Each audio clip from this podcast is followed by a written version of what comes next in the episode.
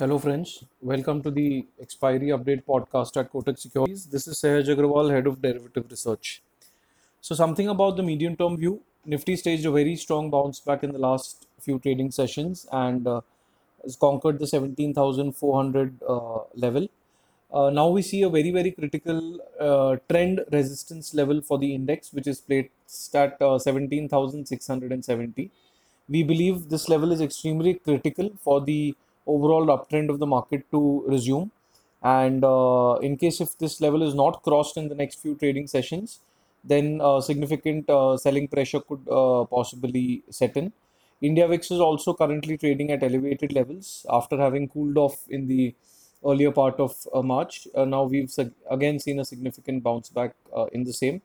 With respect to options, we are seeing significant uh, call option position build up in 17,500 and 600 strikes, which coincides with the critical resistance that uh, we are looking at uh, in the market, uh, which is placed at 17,650. Uh, let's uh, look at some expiry specific pointers.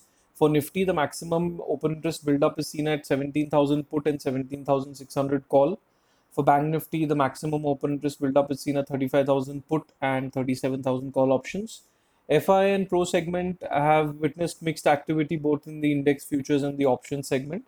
Hence, uh, we'll have to look at uh, more levels and other parameters while deciding the uh, view on the markets. Uh, now, for the expiry day, we're seeing some support uh, for Nifty placed at 17,200, below which selling pressure is expected to increase. And on the upside, uh, resistance is placed at 17,450.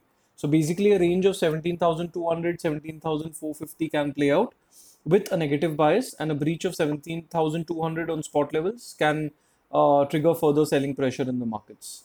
So uh, that's it from our side. Uh, thank you and have a nice trading session.